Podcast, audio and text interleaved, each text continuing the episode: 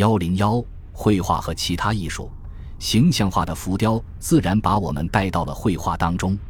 然而绘画中可谈论的东西就更少了，因为除了一两幅马其顿木式壁画、几块亚历山大里亚和特萨利的德米特里阿斯的墓碑外，几乎没有可作为直接材料的历史遗迹了。主要的绘画可能仍然是在木质的护墙板上完成的。很明显，亚历山大统治时期是绘画艺术的鼎盛时期，这一点可以从与宫廷画家阿佩利斯作品，至少有三件杰作后来在罗马展出，相关的文字资料中判断出来。绘画的黄金时代在亚历山大后继者的宫廷中得到延续，他们创作了大量作品来纪念马其顿人的丰功伟绩。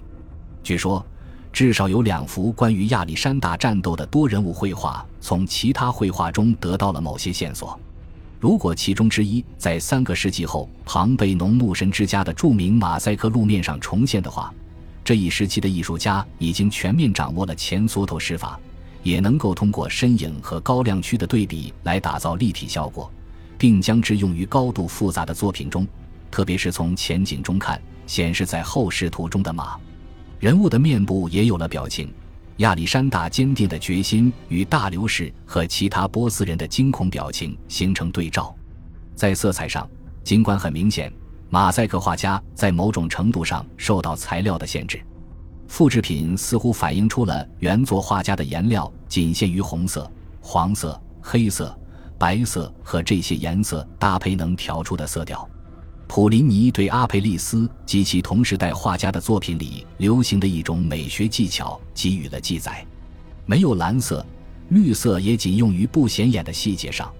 亚历山大的马赛克创作于棕色前景和白色天空之间的浅台上，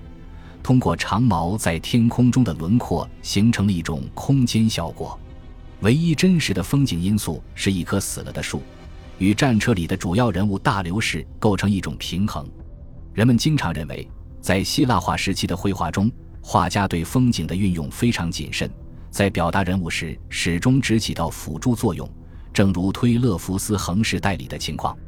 但最近在维吉纳出土了最早属于公元前四世纪的坟墓，入口处上方的恒时代描绘了狩猎场景，其中风景起了较为重要的作用，骑在马上的猎人在树林里进进出出，宛若置身于真实的环境中。到了希腊化时代的晚期，景观背景发展的深远程度，在公元前一世纪罗马埃斯奎里山上别墅里的奥德赛绘画中有所反映。几乎可以肯定的是，这幅画是从上一个世纪的希腊恒时代改进而来的。画面讲述了奥德修斯的冒险故事，几个小人物被设置在由树木、悬崖和水组成的浩瀚背景中。即使如此，也没有证据表明风景作为主题本身，而人物因素降至画中背景物的方法，在罗马时期之前得到了发展。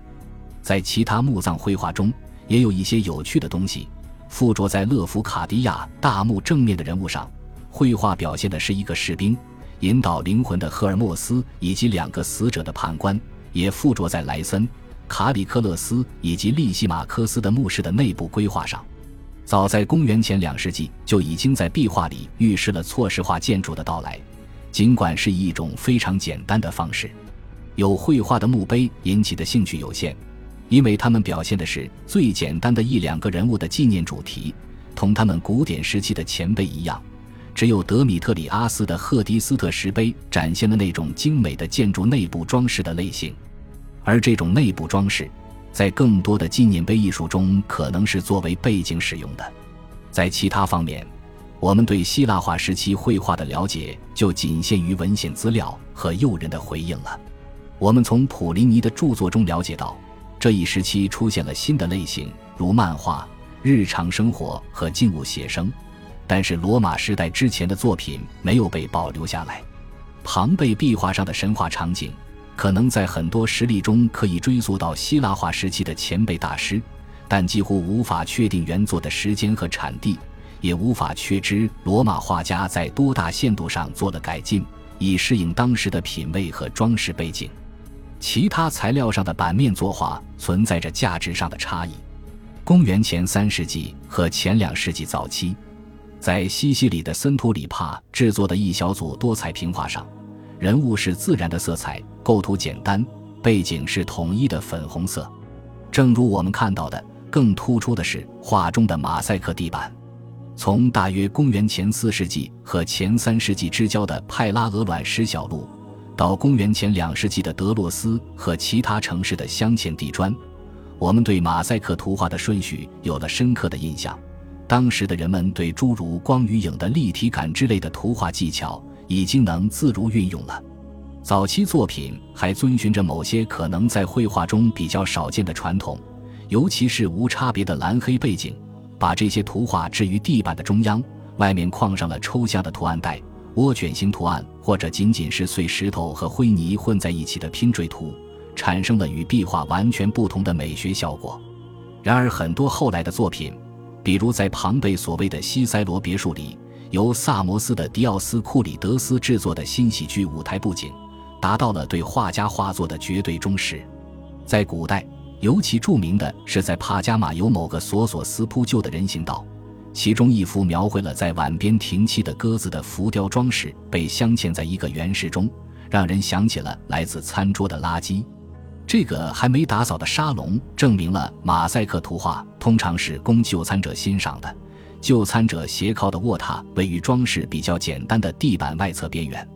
图画强调的重点从垂直变成了水平的表面，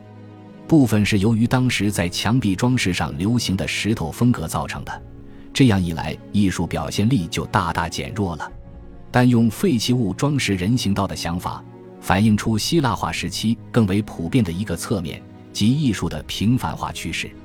正是在这种精神下，艺术家们雕刻了熟睡的阴阳人、醉酒的农牧神、嬉戏的半人马怪物，并以牺牲内涵和深度为代价，强调了技术上的精湛。还有一些其他艺术形式，我们可以在此做简要讨论：陶瓷、玻璃器皿、金银碟子、宝石雕刻和首饰。后三种艺术形式的重要性被著名艺术家也参与其中这一事实所证明。例如，亚历山大曾为宝石雕刻师毕格泰勒斯颁发王室肖像的专利证，正如他为吕西普斯发放青铜雕像的、为阿佩利斯发放绘画的专利证一样。普林尼似乎把这三位艺术家放在同等地位上。亚历山大的征服开发了黄金的新来源，也给希腊人带来了各种新的奇珍异石，比如石榴石，为材料昂贵的作品增添了某些新的生活情趣。在黄金首饰方面，传统的技术之外又出现了新的宝石镶嵌技术，比如金银丝细工和粗糙化技术。除了保留下来的精美文物外，我们还从古代作家笔下了解到更为炫目的艺术奢侈品的存在。最奢华、最灿烂的是亚历山大的陪葬马车，上面精心地装饰着黄金，点缀着珠宝，这是花费近两年的时间才完成的。恭喜你又听完三集，欢迎点赞留言关注主播，主页有更多精彩内容。